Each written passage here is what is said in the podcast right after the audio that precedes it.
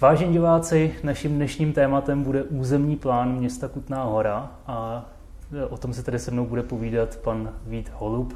Já vám moc děkuji, že jste si na mě udělal čas. Zdař Bůh.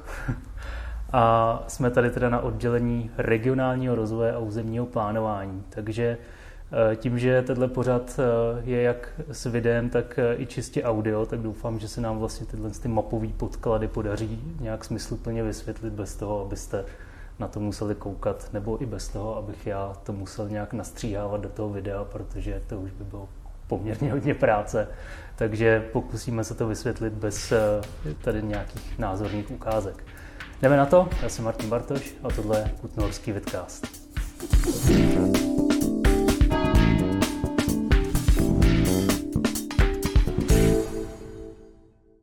Tak moje první otázka asi bude taková, jestli byste dokázal vysvětlit územní plán, tak eh, jako dítěti třeba zhruba kolem deseti let, aby eh, jakože člověku, který je třeba na základní škole, aby to jako pochopil bez eh, zabředávání do různých jako odborů, do jako různých struktur, tedy úřednických nebo politických, tak jo. k čemu to je? Já jsem si tady připravil tuhle tu knížku, kterou teďka teda nepoužiju.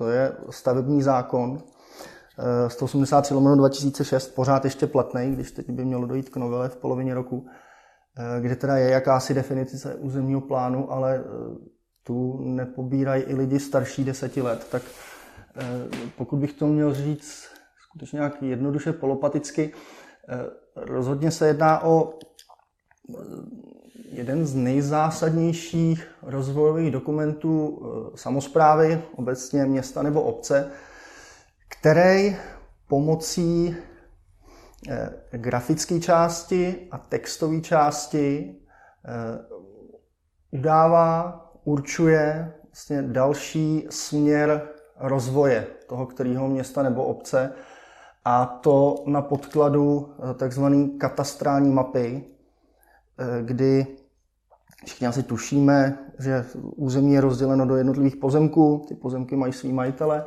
a ten územní plán, který tady za náma eh, tak hezky didakticky visí, Eh, vlastně těmhle těm pozemkům přiřazuje pomocí těch eh, primárně barviček, ale i různých linií, bodů, určitý vlastnosti, charakteristiky, které potom říkají, co je a není z hlediska teda především stavebního práva na těch pozemcích možný.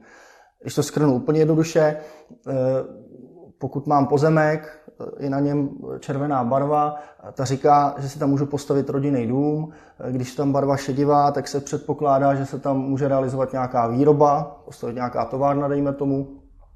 A když je tam e, barva e, takováhle vybledlá, tak to nám vlastně říká, že je to vlastně součástí nezastaveného území a že tam naopak e, té výstavby může probíhat naprostý minimum a spíš tam probíhá obhospodařovávání, ať už z hlediska zemědělství, lesnictví, vodohospodářství a tak dále. Uh-huh. A tu, tu fialovou, tu jste říkal? Co je v tom Fialovou jsem neříkal, ono těch barviček je tam samozřejmě mnohem víc. Eh, fialová v tomhle případě třeba občanská vybavenost, eh, což jsou nemocnice, školy a tak dále.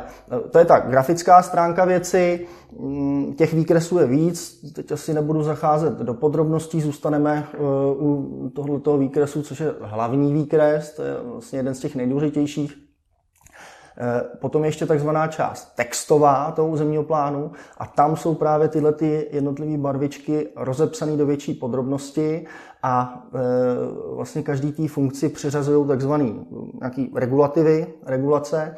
To znamená, že já si potom otevřu ten text, tam mám, najdu si OV, občanskou vybavenost a mám tam rozepsaný hlavní využití, což je teda, dejme tomu, ta občanská vybavenost, ať už teda toho veřejného, případně e, komerčního charakteru.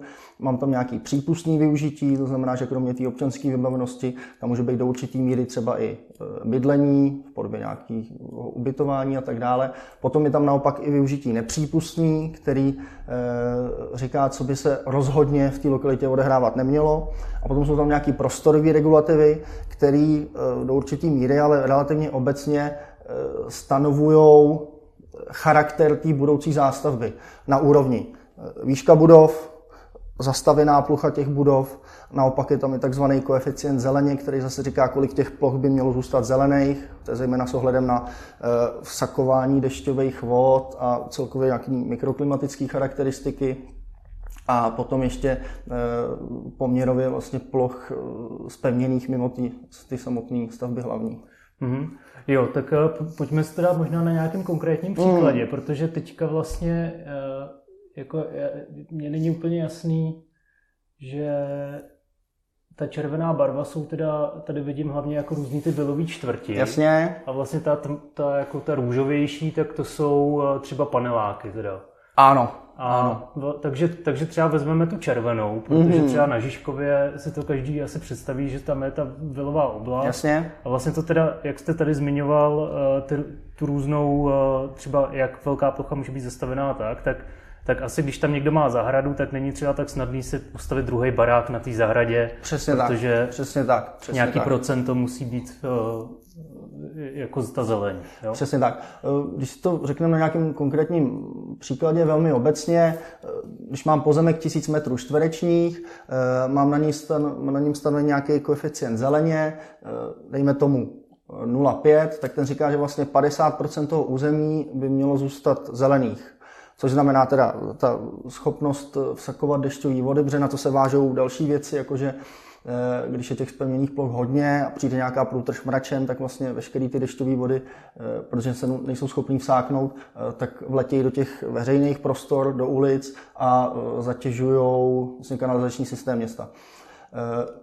Máme teda stanovený, dejme tomu, ten koeficient zeleně, potom je tam stanovený ten koeficient zastavení, který říká, kolik z toho pozemku může být ta samotná stavba hlavní, ten rodinný dům, a pak je tam určitý procento ponechaný na stavby doprovodný, garáž, altán, něco podobného a spevněné plochy. Takže víceméně to, co vy jste říkal, eh, to, reguluje to zástavbu do té míry, aby třeba na moc malém pozemku nemohly eh, vzniknout buď, dejme tomu, hned vedle sebe dva rodinní domy, a, e, nebo aby e, vznikly rodinní domy třeba moc vysoký v lokalitě, která je e, historickým vývojem vlastně predefinovaná pro tu rodinnou zástavbu, kde ta hladina je, dejme tomu, na úrovni dvou nadzemních podlaží. Jo, ale jako pokud mi třeba bude chybět pár metrů na to, abych si tam, aby se mi tam vešel ten druhý dům, tak si můžu jako třeba přikoupit od souseda kus a pak už se vejdu do těch procent? Uh, jo, je jo. to tak. Je to jo. tak, jako, kde uh, platí do určitý míry, že kde je vůle, je cesta. No samozřejmě v té stávající zástavbě, kde jsou ty karty relativně jasně rozehrané, to tak jednoduchý není. Tam by se muselo sejít opravdu hodně faktorů, který tohle to umožňují. Ale i v té běžné praxi se setkáváme přesně s těma případama, kdy Eh, chybí pár jednotek, desítek metrů, tak jsou tam snahy o to přikupovat vlastně od sousedů tak, abych tam abych ten pozemek ještě víc hodnotil a třeba ještě ten jediný jeden rodinný dům tam nadspal. Hmm, jo, jo. A e, chápu to teda dobře, že to je, že to je jako, ty barvy jsou jako fair ve všech čtvrtích, jakože třeba na tom Žižkově ta červená znamená úplně stejný regulativy jako červená na tom šipší. Je to tak. Je to tak. Tohle to e, do velké míry jde vždycky za zpracovatelem toho územního plánu, e, což musí být projektant s příslušnou autorizací, takže na to je potřeba jednak vystudovat určitý obory, které jsou zase v tom zákoně, respektive jeho prováděcích eh, předpisech zmíněný. Eh, je potřeba eh, splnit nějaké doplňující zkoušky a potom ten projektant by měl na základě všech těchto těch schopností být 100, vlastně to území si projít, na základě spousty podkladů, který k tomu od nás, jakožto od Eh, úřadu územního plánování, který eh, to pořizování těch územních plánů koordinuje, eh, podkladu, který dostane, tak by měl být schopný vyhodnotit, jak kterou lokalitu charakterizovat. Jo, to základní rozdělení je relativně jasný. Jsou to nějaký rodinný domy, jsou to bytové domy, pak samozřejmě záleží, jestli jsou to rodinný domy přímo v centru města, kde ta historická zástavba má úplně jiný parametry než třeba na tom Horním Žižkově, nebo jestli jsou to rodinný domy v Neškaredicích, eh, na Kaňku, kde zase ten charakter je eh, už takového vesnického ražení a všem těm letěm okolnostem by ten projektant měl ty regulativy eh, pasovat na míru. Na druhou stranu nikdy není dobrý, když ten územní plán má těch jednotlivých funkční, funkčních ploch hodně, protože eh, pak je vlastně relativně složitější jednak na to zpracování, ale potom i na to použití. Vždycky je dobrý, když je to nějaký zlatý střed, eh, těch funkcí je tam eh, tak akorát, aby se při té další práci s ním, v našem případě to znamená při posuzování jednotlivých záměrů, aby se v tom člověk úplně nestratil a našel tam určitý nějaký opakující se vzorce, dejme tomu. Jo, zkrátka prostě těch, těch barev by mělo být co nejméně, aby, aby to nebylo úplně zmatečný. Jako oni jsou tady asi nějaký jako zcela unikátní, třeba tady ta hněda, mm-hmm. to jsou nějaký, to je nějaký... To je výroba zemědělského charakteru, jo. to zase vychází z charakteru toho území. Eh, na eh, administrativním území města Kutní hory už těch výsostně zemědělských podniků prostě není tolik. Eh, Tohle to jsou sila eh, vlastně nahoře eh, na rovinách. Jo, jo. A tamhle to nahoře to je ten bývalý důl, ne?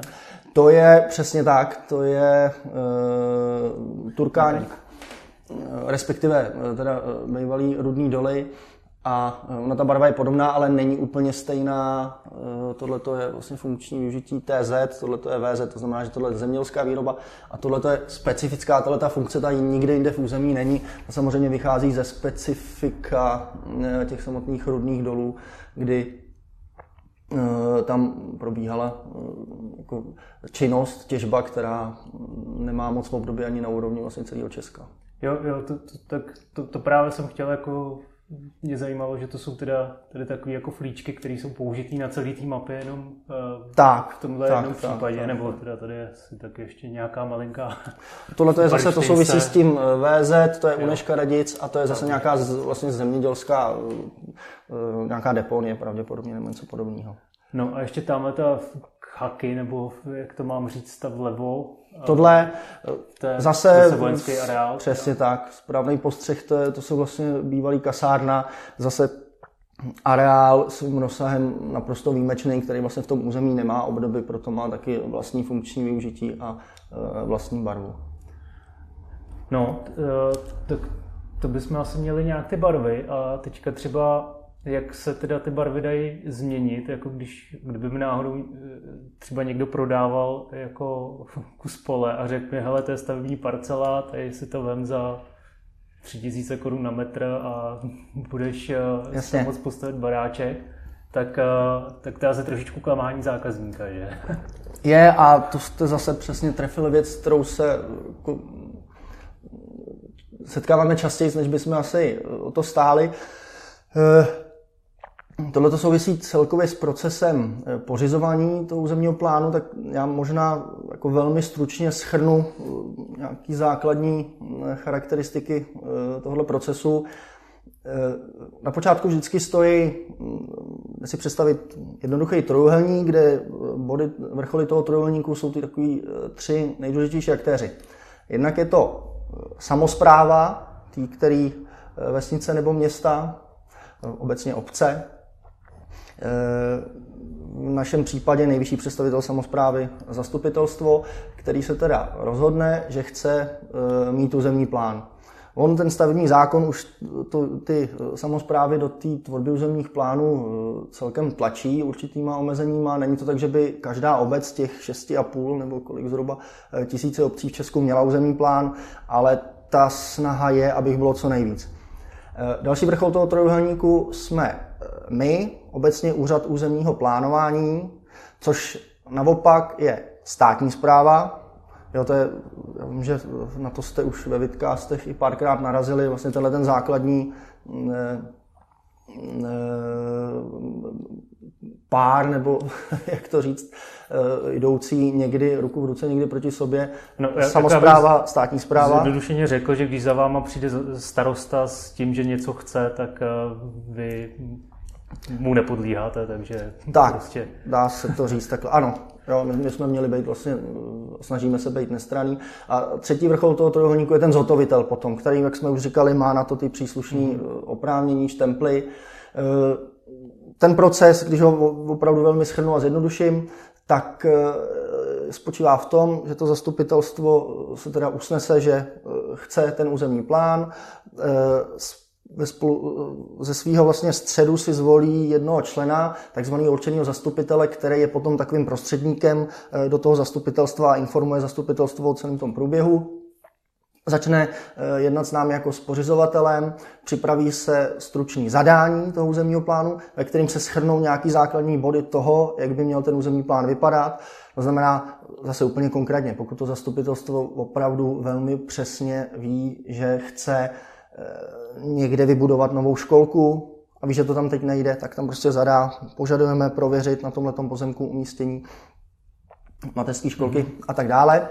Eh, to zadání se eh, projedná s takzvanými dočenými orgány, k těm se ještě v dalším procesu dostaneme, ty jsou velmi důležitý. To jsou vlastně další složky té státní zprávy, které hlídají dejme tomu, legálnost nebo regulérnost toho územního plánu eh, v rámci gestcí, které jsou jim přidělený jednotlivýma zákonama, to znamená zákon o ochraně přírody, eh, je to dočený orgán životního prostředí, který hlídá například vymezení biokoridorů, hlídá dosahy záboru zemědělského půdního fondu a tak dále, tak dále. Vždycky by šlo jít do mnohem většího detailu. To zadání se projedná, jak jsem říkal, s dočinnými orgány, se sousedními obcemi a i občani vlastně můžou dávat eh, podněty eh, k tomu, jak by měl ten územní plán vypadat. Ve chvíli, kdy je hotový zadání, obec si vybere eh, toho zhotovitele, projektanta. Praxe je bohužel taková, že v 95% případů rozhoduje cena, což ne vždycky je šťastný, spíš je to velmi často nešťastný. Na druhou stranu zase ty obce k tomu vede to, že jednak mají pocit, že uspořej, což se teda ve výsledku často nestane, protože když je ten územní plán opravdu špatně udělaný, eh, tak eh, vlastně v budoucnu to představuje spíš problémy. Eh, tou další variantou je nějaká ideová soutěž, ale je to časově náročnější, finančně dražší. Je potřeba k tomu vytvořit nějakou komisi, která to hodnotí a tak dále a tak dále. To jsou problémy, s kterými se potýká obecně, řekl bych, stavebnictví, územní plánování a stavebnictví, eh, protože to se týká i třeba urbanistických soutěží a tak dále. Eh, vybere se zhotovitel, ten na základě toho zadání připraví první návrh toho územního plánu. Ten se projedná takzvaným společným jednání, který je primárně určený právě pro ty dotčené orgány. To znamená, životní prostředí řekne, nechceme tady tuhle plochu, protože je tam les. Eh, ŘSD na úrovni dopravní infrastruktury, dejme tomu řekne, eh, nechceme tady tuhle plochu, protože tady chceme výjist přeložku silnice první třídy a tak dále. Eh, ten návrh se projedná, upraví se a připraví se jeho další verze pro takzvaný veřejný projednání, který eh, zase primárně slouží naopak už pro občany, pro veřejnost. Veřejný projednání je veřejný i skutečně z toho charakteru, že veřejnou vyhláškou jsou lidi zvaní, můžou si přijít poslechnout výklad, proč je tohle takhle a proč to není takhle. Na základě toho se sejdou zase nějaké takzvané námitky a připomínky k tomu návrhu územního plánu. Ty se, ty my jakožto pořizovatel společně s tím určeným zastupitelem vyhodnotíme, řekneme, který si myslíme, že jsou opodstatněný a který ne tomu vás, nás vede zase jednak e, nějaká základní e, ideová kostra, která by měla být vtěsnená do toho zadání územního plánu, samozřejmě potřeba se držet legislativy a tak dále. E, pokud se takhle zpracovaný návrh, pokud už není dál potřeba opravovat, tak se vlastně připraví verze pro vydání, kterou schvaluje zastupitelstvo jakožto ten nejvyšší samozprávný uh, orgán obce. To znamená, že to zastupitelstvo do toho vstupuje nejpodstatněji úplně na začátku, kdy schvaluje to zadání a úplně na konci, kdy schvaluje ten samotný územní plán. Pokud ten územní plán vydá, tak ten po nějaký lhůtě zase, eh, která se odvíjí od správního řádu a dalších věcí, nabide účinnosti a ode dne, kdy nabide účinnosti ten územní plán, tak veškerý záměry, který se mají v tom území odehrát, je potřeba s tím letím územním plánem konfrontovat. To znamená, že já když chci postavit si někde barák, a starý územní plán mi to neumožňoval a nový územní plán mi to už umožňuje, tak musím počkat na nabití účinnosti toho nového územního plánu. Potom dostanu kladný stanovisko z hlediska souladu s tím územním plánem a můžu jít dál na stavební úřad a pokračovat v celém tom procesu. Tohle bylo nutné říct pro nějakou jako základní představu toho, že ten proces je relativně složitý, časově náročný e, a i tak to bylo skutečně velmi ve zkratce. Jo, těch nějakých různých podvariant je spousta, neřešili jsme změny územního plánu, který podle aktuálního znění legislativy už můžou být takzvaným zkráceným postupem, kdy se vypouští to společné jednání, aby ten proces celý byl trochu rychlejší.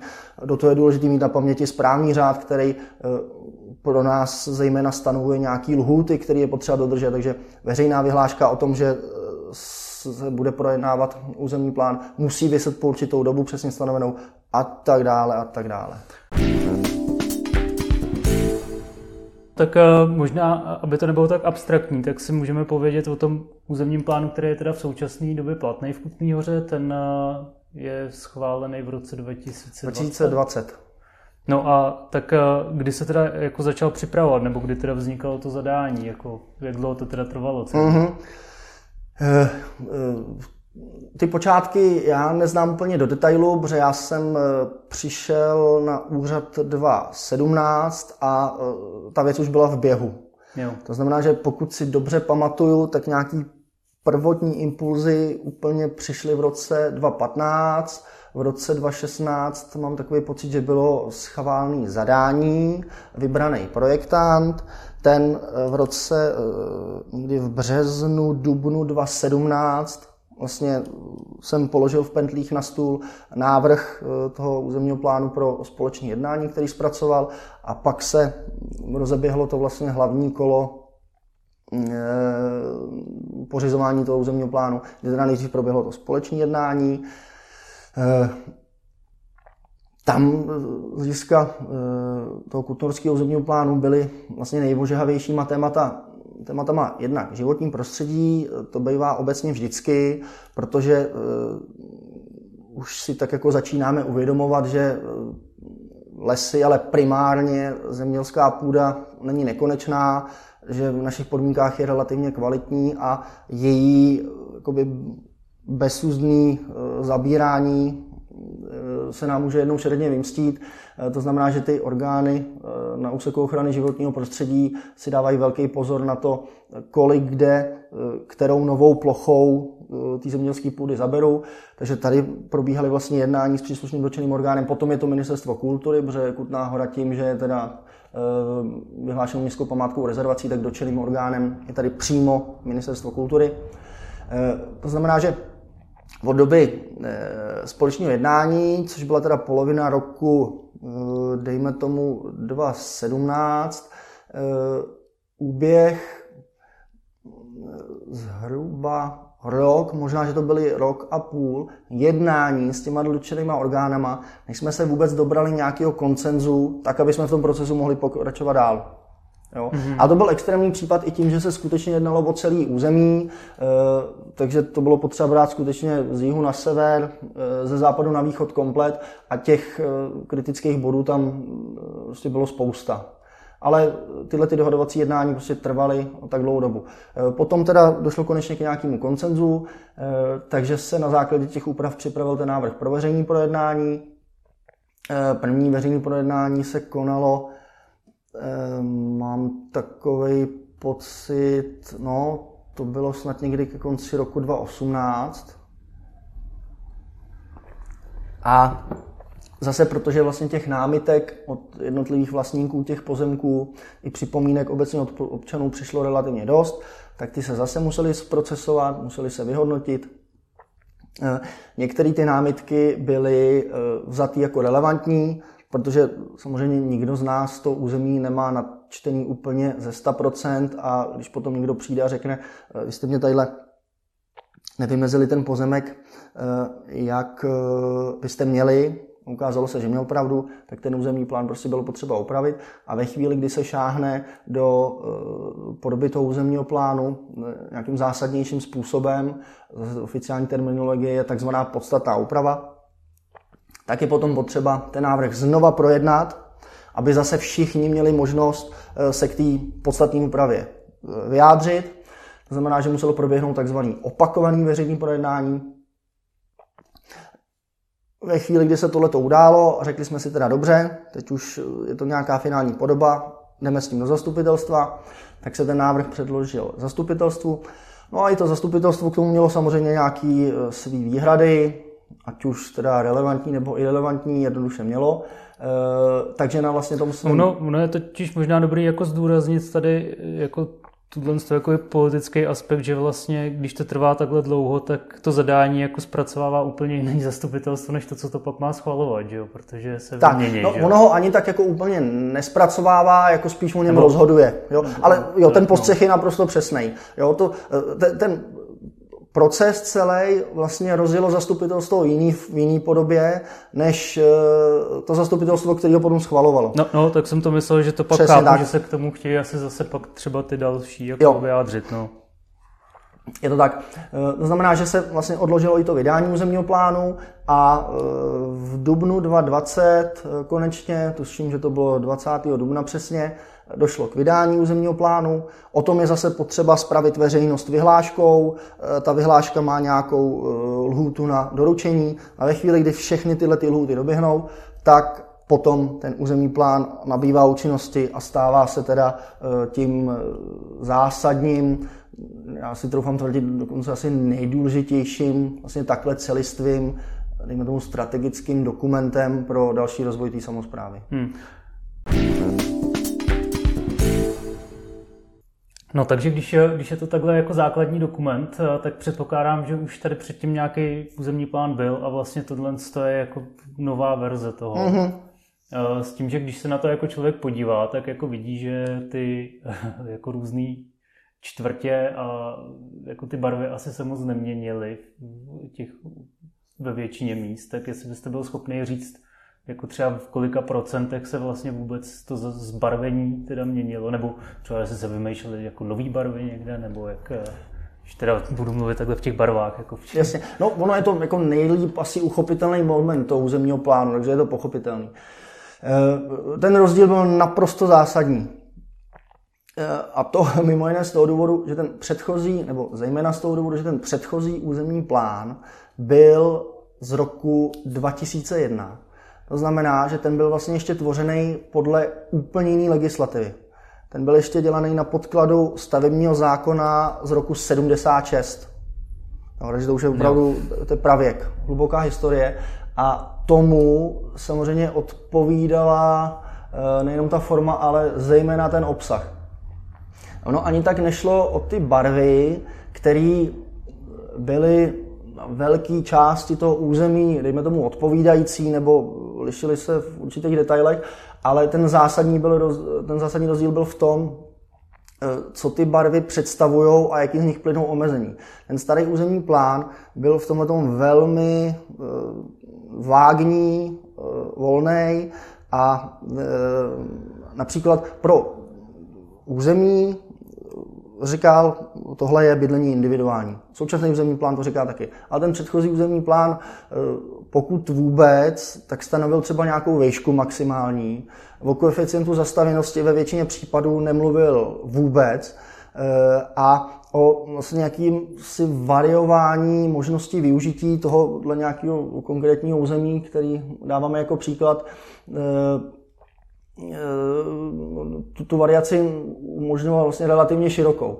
Takže tam, kde je bydlení, tak když to hodně přeženu, teďka jenom pro nějakou názornost, tak umožňoval, dejme tomu, až skoro výrobu někdy. Jo? A e, jenom ještě potřeba říct druhou věc, ta souvisí zase s tou jakoby formální stránkou toho územního plánu, ale byla strašně důležitá. Eh, ono to nebylo jenom o těch barvičkách, ale i o dalších nástrojích územního plánu, která ta, který ta stará legislativa neznala. Znamená to, co třeba, o čem jsme se hodně bavili a dávali jsme to vlastně na jako podstatný argument toho, že ten nový územní plán je potřeba, je takzvaný institut územních studií, který ten předchozí územní plán vůbec neznal. To znamená, že on vymezoval třeba rozsáhlou zastavitelnou plochu na Horním Žižkově, ale vůbec nestanoval jednak tady nějaký podrobnější regulativy, tak jak jsme to zmiňovali, ale eh, on vlastně umožňoval to, když to zjednoduším, uvedu to na příkladu, aby eh, první člověk, který přijde do toho území a bude chtít stavět, tak aby eh, si třeba zabral přístupovou cestu do toho území, tam si postavil ten barák a vlastně znemožnil využití celého zbytku té potenciální zastavitelné plochy. A k tomuhle v rámci té nové legislativy slouží eh, územní studie, což není nějak jako tvrdý nástroj, je to jenom takzvaný územně plánovací podklad. Nicméně je to nějaký mezistupeň mezi tím územním plánem a potom tou konkrétní eh, dokumentací pro tu konkrétní nějakou nemovitost, kterou chci stavět. A ta územní studie se právě zamýšlí nad tím eh, v rámci těch rozsáhlejších lokalit, jak bude vypadat uliční systém, odkud a kam povede, aby vedl eh, od jedné stávající silnice na druhou, aby to nebylo právě třeba to slepý kladivo, který se bohužel eh, velmi často v posledních, eh, dejme tomu, 10-20 letech objevují. Aby vymezil odpovědějící rozsah veřejných prostranství, aby nevznikaly kolem toho města jenom noclehárny, ale aby tam vznikla nějaká náves, náves je blbý výraz, ale prostě nějaký veřejný prostor, kde zase zjednodušeně řečeno, bude stát aspoň lípa, pod ní bude lavička, já když vyjedu prostě ven s kočárkem, tak si tam pod ní budu moct sednout. Což, uh, což to, to, nebo já teda nevím, jestli tady chceme být nějaký kritický, ale to, to, to mi teda obyvatel nově přistěhuvivší se na tu Třešňovku říkal, že tam to přesně není vůbec, že to...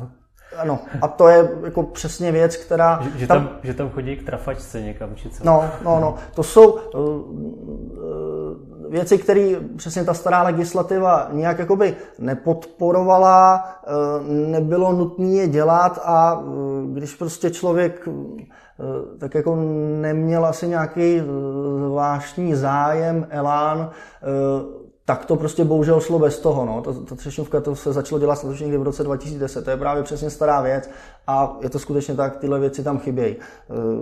Veřejní prostory, obecně nějaká zeleň a tak dále. A e, to jsou věci, které na vás vylezou, nebo na většinu lidí jsou jedinci, kteří si to všimnou hned, ale e, na většinu lidí tohle to prostě začne vylezat, až když to místě nějakou chvíli bydlí hmm. a tyhle ty nedostatky si uh, přesně začne uvědomovat. Hmm. No, uh, vy jste teda ještě teda mluvil na začátku o tom, že to je teda podklad pro rozvoj do budoucna. Hmm. Mě by teda ještě zajímalo, když se vrátím zpátky k tomu schvalování, jestli se teda nemohlo stát, že někdo podle toho starého územního plánu si, nevím co, spevnil ty plochy, takže tam neměl tu zeleň a pak jako zjistil, že podle nového územního plánu tam musí mít nějaký procento zeleně a musel to jako vybourávat. Uh, jak rozumím. se tohle to třeba řešilo, aby je důležité říct, že ten územní plán ne, dos, nedisponuje takzvanou retroaktivitou. To znamená, on není schopný, a to si myslím, že je dobře, eh, jakoby rušit předchozí rozhodnutí. To znamená, pokud někdo něco postavil podle předchozího územního plánu, tak i když z našeho pohledu dnešního se může zdát, že je to sebevíc blbě, tak pokud to postavil legálně, má k tomu příslušný rozhodnutí, tak mu to nikdo nezbourá. Ten do určitých problémů se může dostat ve chvíli, kdy si řekne, že to chce třeba přestavět eh, a v tu chvíli on se potřebuje konfrontovat už s tím novým územním plánem, protože to naše stanovisko potřebuje jako podklad pro řízení na stavebním úřadu a v tu chvíli my už můžeme říct, ale že prostě těch spevněných eh, ploch je tam moc a že je potřeba, eh, že je tam moc a že je potřeba nějakým způsobem regulovat. Tím určujícím momentem je územní rozhodnutí. Ve chvíli, kdy člověk před nabitím toho nového územního plánu získal pro ten svůj záměr takzvaný územní rozhodnutí, tak už na tom nemusel nic měnit. Jo, pokud to územní rozhodnutí získal podle toho starého územního plánu, eh, a to územní rozhodnutí mu samozřejmě nevyprší, protože ono má nějakou lhůtu, zase je potřeba prodlužovat a tak dále. Eh, pokud mu nevyprší, tak eh, vlastně nemusí se na ten nový územní plán ohlížet do doby, pokud si najednou neuvědomí, že to potřebuje nějak jinak. Mm-hmm. No a Jak eh, teda fungují ty změny toho územního plánu? Teďka teda, když budeme mluvit jako opravdu o nějakém třeba vlastníkovi kusu eh, pozemku, které je tady teda označené jako pole a chtěl by si tam postavit rodinný domek, tak uh-huh. je vůbec nějaká šance, že se mu to někdy povede, nebo se přes tohle nejde vlak? Jasně. K tomu slouží takzvaný institut podnětu na změnu a Právo podat tenhle ten podnět má jakýkoliv majitel pozemku a týká se to jakýkoliv pozemku. To znamená, že když přijde někdo, pohybujeme se nezastavený území, pole nahoře eh, na rovinách, směrem na Křesetice, a řekne, že tady chce rodinný dům, tak prostě on dá podnět a my ho musíme přejmout. Eh, ta praxe je taková, že ty podněty se, když jsou to takovéhle dílčí v ozovkách drobné věci, tak se ty podněty nějaký čas sbírají a pak se nějakou větší změnou územního plánu ve chvíli, i kdy to město jako samozpráva zase má e, samo potřebu některé věci v tom územním plánu změnit, tak tyhle ty podněty se schrnou na jednu hromadu a e, tou změnou územního plánu se takzvaně prověřejí. Eh, my, když sem přijde člověk a tenhle podnět podá, tak jak jsem říkal, my ho vememe, to není možné nikoho z tohle jakým způsob, jakýmkoliv způsobem diskvalifikovat, ale eh, dáme mu určitý, určitou vyhlídku na to, jak to asi může dopadnout. A ve chvíli, kdy není ctěný takovýhle úplně základní urbanistický princip a to je ten, že je potřeba v první řadě Eh, zahušťovat vlastně do určité míry eh, stávající zástavbu, eh, kde už existuje veškerá dostupná infrastruktura, jo, ať už dopravní, komunikace, chodníky, nebo technická. Je tam zavedený plyn, voda, ADEVO, intenzifikaci využití těch prvků infrastruktury. To je případ teda zastavění území, anebo zastavitelných ploch, který to jsou ty taky obarvený, ale vlastně čtverečkovaný, který zase logicky na to stávající využití e, navazují, tak, aby bylo možné tu infrastrukturu tam vlastně plynule navázat, nestálo to Mailand a to město se do maximální míry přirozeně rozvíjelo tak, jak se to děje už po stovky let. Pokud nejsou splněny tyhle základní parametry a šlo by skutečně o zástavu úplně vytrženou z kontextu, která by zase ve výsledku znamenalo přivedení úplně nové silnice, přivedení úplně nové veškeré infrastruktury, eh, zvýšený nároky na dlouhodobou obsluhu toho území. To znamená, kvůli jednomu baráku by někam do pole prostě musel zajíždět popelář, museli by tam zajíždět eh, technické služby, musel by tam být, být přiveden, muselo by tam být přivedený veřejné osvětlení. Tak to jsou všechno jako momenty, které čistě na té urbanistické rovině potom spolu rozhodují o tom, jestli ten podnět má šanci nebo nemá. Potom do toho samozřejmě, jak už jsme tady zmiňovali, vstupuje i ten dotčený orgán, který řekne ve chvíli, kdy je to na zemědělské půdě vysoké bonity, eh, tak rovnou řekne, že to možný není a má na to dneska už jako relativně tvrdou oporu, protože ten zákon o ochraně zemědělského půdního fondu jasně říká, že eh, třídy ochrany 1 a 2, což jsou ty nejhodnotnější, je možný vyjmout pouze v případě, kdy jiný veřejný zájem výrazně převažuje nad veřejným zájmem ochrany zemědělského půdního fondu, což si lze představit eh, situaci, kdy nevím, je potřeba víc nová železnice, postavit školka, něco podobného. Já myslím, že teďka se zrovna posledně řešilo, kdyby se třeba rozšiřovala čistička odpadních vod, kde snad okolo je taky tahle jedničková půda, jak jsem to pochopil na posledním uh, zastupitelstvu. Uh, no, jasně, ale uh, to jsem teda bohužel, nebo zaplať pámbu možná neslyšel, ale... Ne, to, to, bylo, to, to bylo jako hypotetický. Jo. Jako, že no ale znamená ta čistička, čistička, to je jako jednoznačný, zájem. jednoznačný no. veřejný zájem. Tak, tak přesně tak. Přesně tak. Hmm. A přitom vlastně tady v tom našem případě tam je okolo uh, to pole.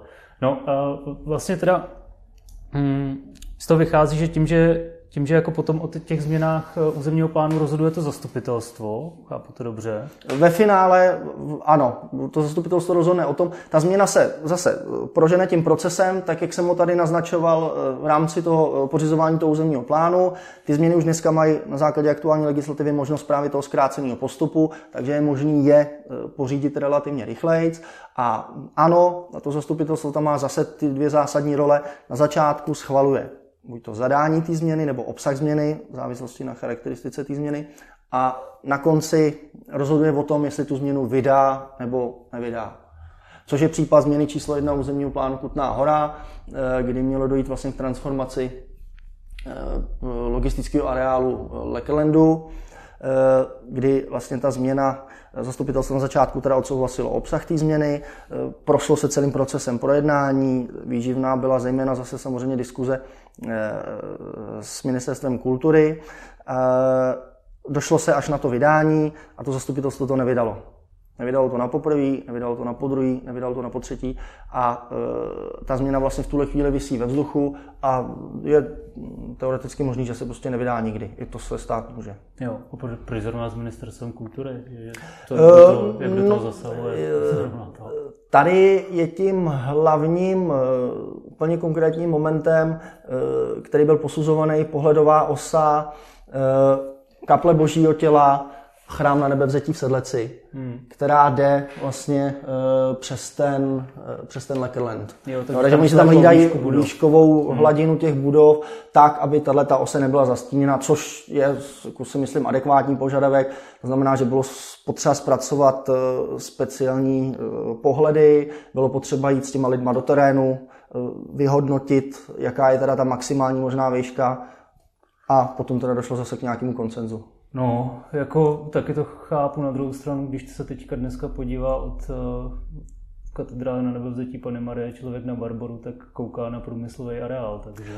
Jasně, a kouká na desetipatrový ba- baráky eh, na sídlišti Hlouška. No. Jo, ale to zase no. chápu, že eh, to ministerstvo kultury v tom, že není možný jenom proto, že někdy bylo něco umožněné postavit, za okolností, které si nebudu hodnotit.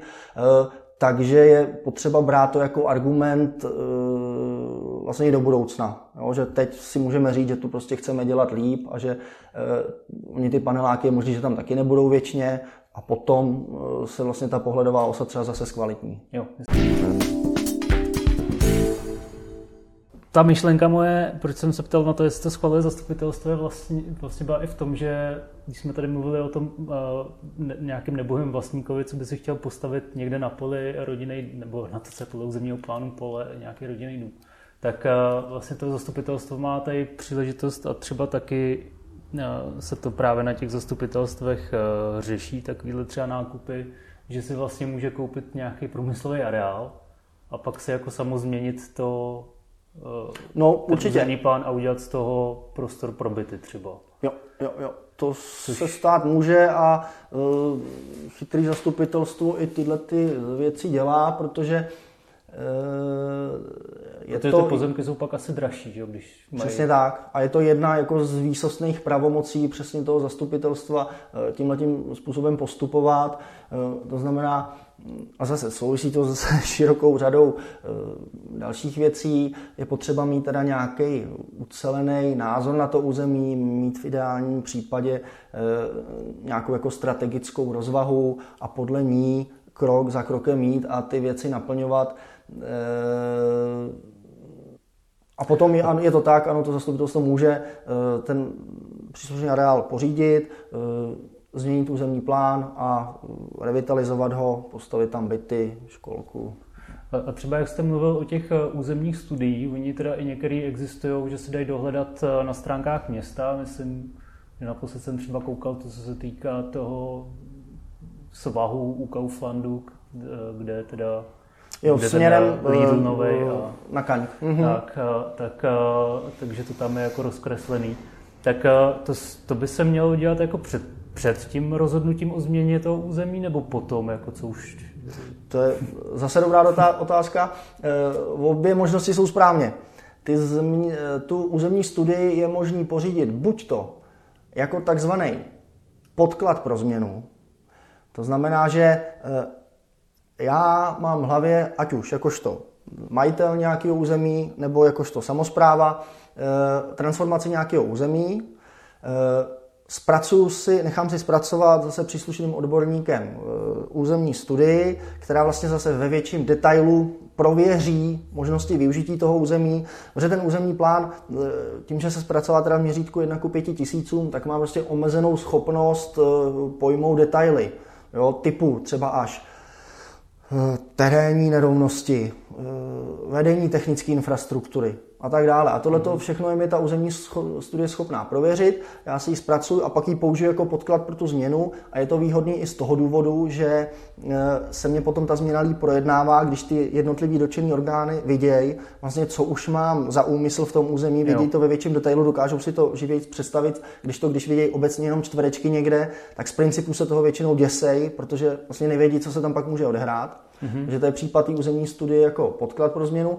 A potom je ta druhá varianta, eh, kde je ta územní studie jako takzvaný už podklad pro rozhodování, kdy ten územní plán vymezí nějakou rozsáhlou zastavitelnou plochu, typicky eh, Horní Žižkov, a e, přesně jak jste říkal, vlastně v Šipší, to znamená mezi současným sídlištěm Šipší a Kaňkem, kde teda vymezí rozsáhlý zastavitelné plochy, ale vymezí je s tím vědomím, že to je tak rozsáhlý území, že ho nemůže nechat bez nějakého podrobnějšího regulativu, protože jinak by si zase zadělával na ty problémy, které už jsem tady zmínil. Takže řekne, dobře, tady vymezuju zastavitelnou plochu, je možný tady realizovat bydlení, občanskou vybavenost, dejme tomu i nerušící výrobu, ale než cokoliv z tohohle začnete řešit, musíte zpracovat územní studii jako podrobnější podklad, která zase vyřeší návaznost na stávající dopravní infrastrukturu, dopravní infrastrukturu vůbec eh, v té příslušné ploše, mm, udělá nějakou základní rozvahu na to, jak by měly vypadat stavební pozemky, jak by měly být ty baráky maximálně vysoký a tak dále a tak dále. Takže ten Lidl přišel do území, chtěl tam stavět, zaplať pámbu už eh, byl v eh, platnosti nový územní plán, byla tam stanovená ta podmínka územní studie, takže oni byli nuceni vlastně celou tu územní studii zpracovat. No a teď, když jste mluvil o tom, že se tam můžou dávat nějaké podmínky, tak, eh, tak co třeba všechno se tam teda jako může dát za podmínky? Do té územní studie. Myslíte? Eh, no ne, tak myslel jsem, eh, že, že, jste, že jste teda říkal, že, že když se o tom rozhodovalo, takže se tam můžou dát nějaké podmínky. Tak, rozhodovalo o čem? No, no třeba tam, že tady o, no, o tom území, O té lokalitě v tom šipší. Tak no, takhle, od začátku. Ten územní plán tam vymezil nějaký funkční využití. Jo, zase řek obecně, co tam může být, bydlení, občanská vybavenost, nerušící výroba, dejme tomu. Stanovil ty základní parametry z hlediska prostorových regulativů, to znamená nějakou maximální vejšku těch baráků, nějakou maximální zastavěnost a pak tam stanovil tu podmínku zpracování územní studie jako podklad pro to další rozhodování. To znamená, ve chvíli, kdy ten územní plán vešel v platnost, a přišel tam teda ten první investor a řekl, já tady chci stavět, tak nejdřív musel celou tu územní studii zpracovat a tu zase musí dělat eh, architekti s odpovídající mm, autorizací a ty eh, přišli s komplexní rozvahou toho, jak má v tom území, bavíme se teda o tomhle štráfu, jak má v tom území vypadat eh, uliční systém, jaký má být třeba i profil té ulice, to znamená šířka, chodníky, takovýhle detail, který do toho územního plánu vy nejste schopný uh, nadspat. Eh, zamyslel se nad tím, kde má být třeba veřejný prostor, kde má být nějaký hřiště, uh, jak je to s technickou infrastrukturou, jestli se tam přivede plyn, nebo jestli se všechno bude řešit elektřinou a tak dále a tak podobně. No jako mně není jako jasný, proč eh, je to teda tady, tady takhle jako šrafora, šrafovaný, čtverečkovaný mm. a jako není to třeba teda tou plnou barvou s tím, že tam platí podmínky, jako třeba ve Vilový čtvrti a tím, jo, jako že, že tam budou prostě třeba ty podmínky, co jsou na Žižkově, takže nějaká jako zastavená plocha, nějaká zeleň a ať se to pak teda jako vyřeší sam. Jakože Jo, no, Jakože jakým způsobem to, že to je takhle čtverečkovaný, je to dává za pravomoci, jako teda, nebo rozumím, za možnosti rozumím, toho města rozumím. do toho jako To mluvit. s tím zase tak moc nesouvisí, eh, to se možná mělo zdůraznit hned na začátku. Eh, rozdíl mezi plnou barvou a tou čtverečkovanou je ten, že ta plná barva je stávající stabilizovaná zástavba, kde jsou určitý proluky v zástavbě, kde je třeba možný postavit jeden, dva baráky, ale jinak je to území, které je v tuhle chvíli stabilizovaný. Mm-hmm. To znamená, stojí tam baráky, jsou tam komunikace, jsou nebo nejsou tam eh, chodníky a je to území, které nějakým způsobem funguje. A ty čtverečky, to jsou lokality, které jsou v současné době buď úplně nezastavěný, anebo jsou to lokality určené k přestavbě. E, ty nezastavené lokality, to je právě zase ten Horní Žižkov, je to to šipší, e, ty lokality určené přestavbě, to je třeba Avia klasicky. A e, tím, že tyhle ty plochy jsou vlastně v současné době nedotčený, je tam to je tam pole, nebo se tam pasou ovce dneska, tak mají samozřejmě ten potenciál rozvoje výrazně větší. A ve chvíli, kdy jsou tyhle ty plochy takhle rozsáhlé, tak nad rámec těch regulativů, který platí obecně e, pro ty barvy pro všechny. Je jedno, jestli je ta barva plná nebo je čtverečková, ale ty regulativy jsou stejné. Když je to červená plná a červená čtverečková, tak ty základní regulativy mají stejný. To znamená e, individuální bydlení a nějaký prostorový parametry. E, ale tím, že je to teda ta čtverečková, v současné době tam nic není, ten rozvoj se tam očekává masivní, tak se tam vkládá právě ještě ten mezistupeň té územní studie, která udělá tu rozvahu, která v těch lokalitách, co mají tu plnou barvu, není potřeba, protože v těch lokalitách, které mají tu plnou barvu, tak ten určitý systém už je založený, eh, ta infrastruktura tam nějakým způsobem funguje, ale eh, tady vlastně žádná není a je potřeba eh, se zamyslet nad tím, až to bude naplněný úplně po okraj, tak jak to bude vypadat a jak by to mělo smysluplně fungovat. To chápu, ale teďka mi teda není jasný, jestli do té územní studie ještě nějakým způsobem můžete vstupovat teda vy jako přenesená státní zpráva, nebo ta samozpráva jako třeba to zastupitelstvo. Jako Rozumím. Říct, nám jasně. se ta územní studie nelíbí, eh, sice je to váš pozemek, ale udělejte to jinak, protože tohle to nejde. Tak eh, jsou tam nějaké takové možnosti? Super, nebo? rozumím. No, to jsem eh, nezdůraznil ta územní studie, proto já jsem na začátku říkal, že jako to není taky úplně žádný ideál, je to dobrý nástroj, ale má to své díry. A ty díry spočívají zejména v tom, že eh, vlastně současná, současný stavební zákon eh, stanovuje eh, podmínky, parametry zpracování té územní studie a její podoby velmi obecně. Jo? On říká, že to teda musí pořídit pořizovatel, že by to měl zpracovat pracovatel s určitou autorizací, ale e, na rozdíl od toho územního plánu, potažmo změny, potažmo regulačního plánu, o kterém jsme nemluvili, a to je taky jeden vlastně z nástrojů územního plánování, e, e, tak vlastně vůbec nijak nespecifikuje roli zastupitelstva. To znamená, že ve chvíli, kdy to město nemá v dané lokalitě žádné pozemky, tak eh, má velmi omezené možnosti, jak do pořízení té územní studie eh, vstupovat.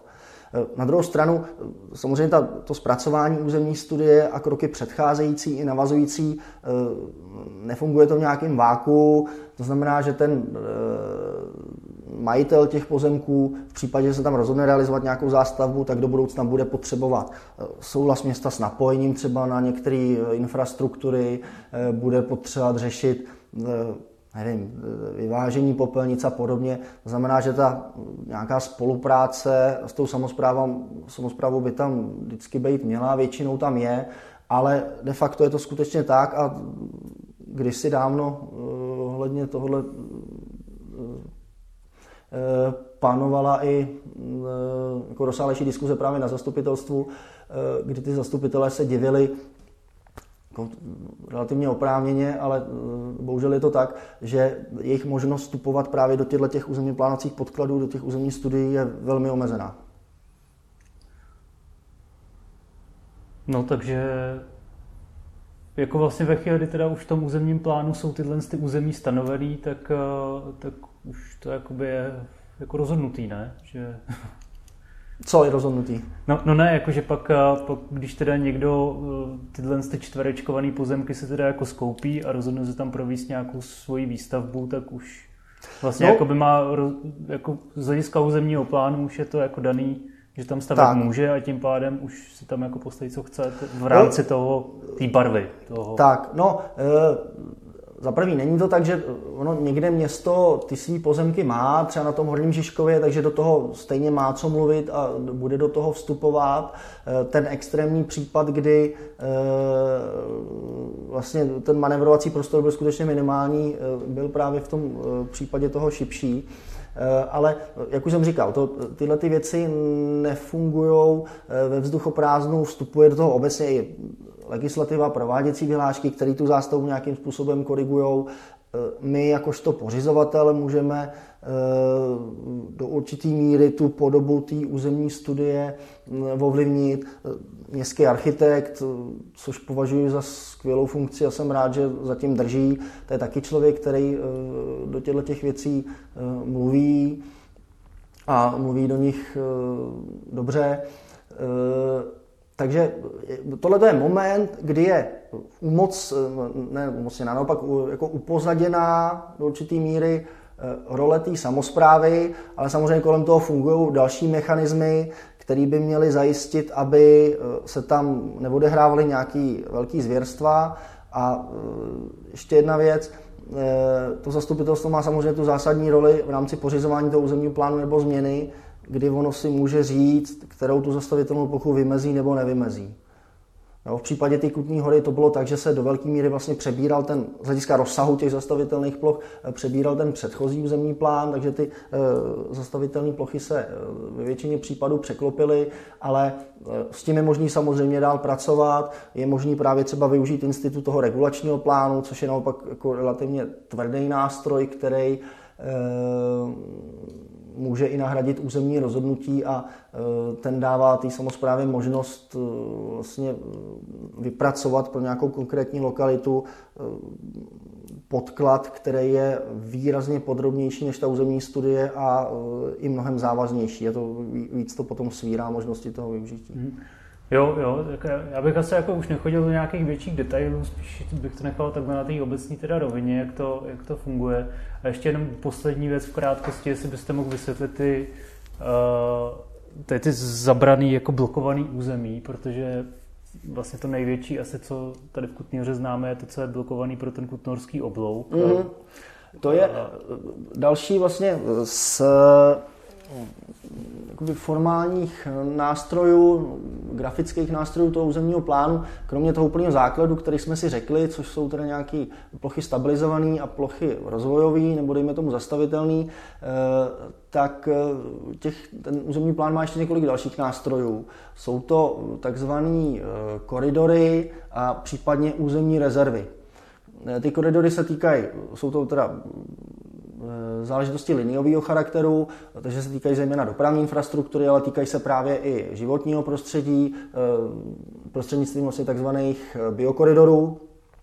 A jsou to linie, které zase stanovují v tom území Eh, na kterým jsou vymezený určitý specifika a říkají, co tam je a není možný. No, ten koridor Kutnorského oblouku, to je dokonce věc z nadřazení dokumentace, kterou ten na náš územní plán jako měl povinnost přebrát a ten říká, že někde v tomhle rozsahu by, pokud se tak někdy stane, to je furt otázka, Eh, takže by tudy měla výjist ta železnice. Samozřejmě ona ve výsledku potom nebude takhle široká, jo, protože to bychom se bavili o pásu 500 metrů možná, eh, ale eh, je to určitý manévrovací prostor, do který je možný potom případně ten kutnorský obrou, oblouk vtěsnat. To samé jsou ty plochy rezerv, to je například tady dole na Vrchlici, kdy není to ani plná červená, nejsou to ani kostičky, ale je to už jenom takovýhle obrys. A e, to je takzvaná rezerva, která říká, že e, tady je možný jednou uvažovat o bydlení, proto v tuhle chvíli tady znemožňujeme realizaci nějakých záměrů, který by to bydlení, e, realizaci toho bydlení stížily. Znamená, že ta rezerva sama o sobě neumožňuje tu realizaci bydlení, ale vytváří je možný si ji představit jako jakousi stavební uzávěru, ale vytváří e, takový prostředí, který znemožní realizaci záměru, který by potom stížili e, to bydlení. Abych to zase uvedl na nějakém konkrétním příkladě, pohybujeme se jinak v zemědělské půdě, takže by mohl přijít nějaký zemědělec a říct, e, já tady chci postavit seník. Což zase na základě eh, příslušného paragrafu přímo ze stavebního zákona v tom nezastavěném území možný je, ale pokud by se to mělo odehrát tady, tak víme, že tady je určená rezerva pro bydlení a tenhle ten závěr, eh, záměr my tam neumožníme, protože by to mohlo stížit právě budoucí rozvoj města tak, jak je tímhle tím územním plánem navržený. Jo. Dobrý, já vás nechci dál zdržovat, aby vám nezavřeli dítě ve školce. Tak se s váma rozloučím. Každopádně teda říkal jste, že bude nový stavební zákon v půlce roku, tak bude i nová, nový územní plán? Nebude nový územní plán. No, ten nový stavební zákon není zase taková hitparáda, spoustu věcí vlastně přebírá z toho starého.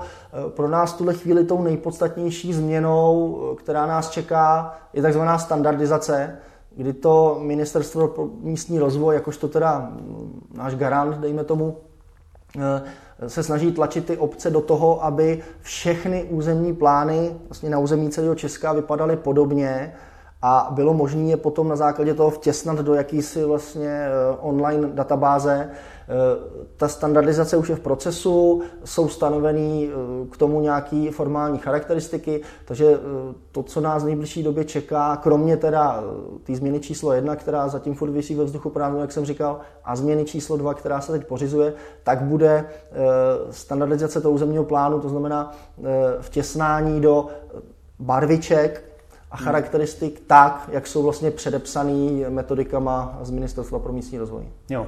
Každopádně jako asi v zásadě teda zatím tenhle ten územní plán jako nám vydrží nějakých pár let. Ten by měl ještě chvíli vydržet. Super. Tak já vám moc děkuji za to, že jste se na mě udělal čas a budu se těšit zase někdy příště na viděnou. Děkuji, že se zajímáte. Nashledanou.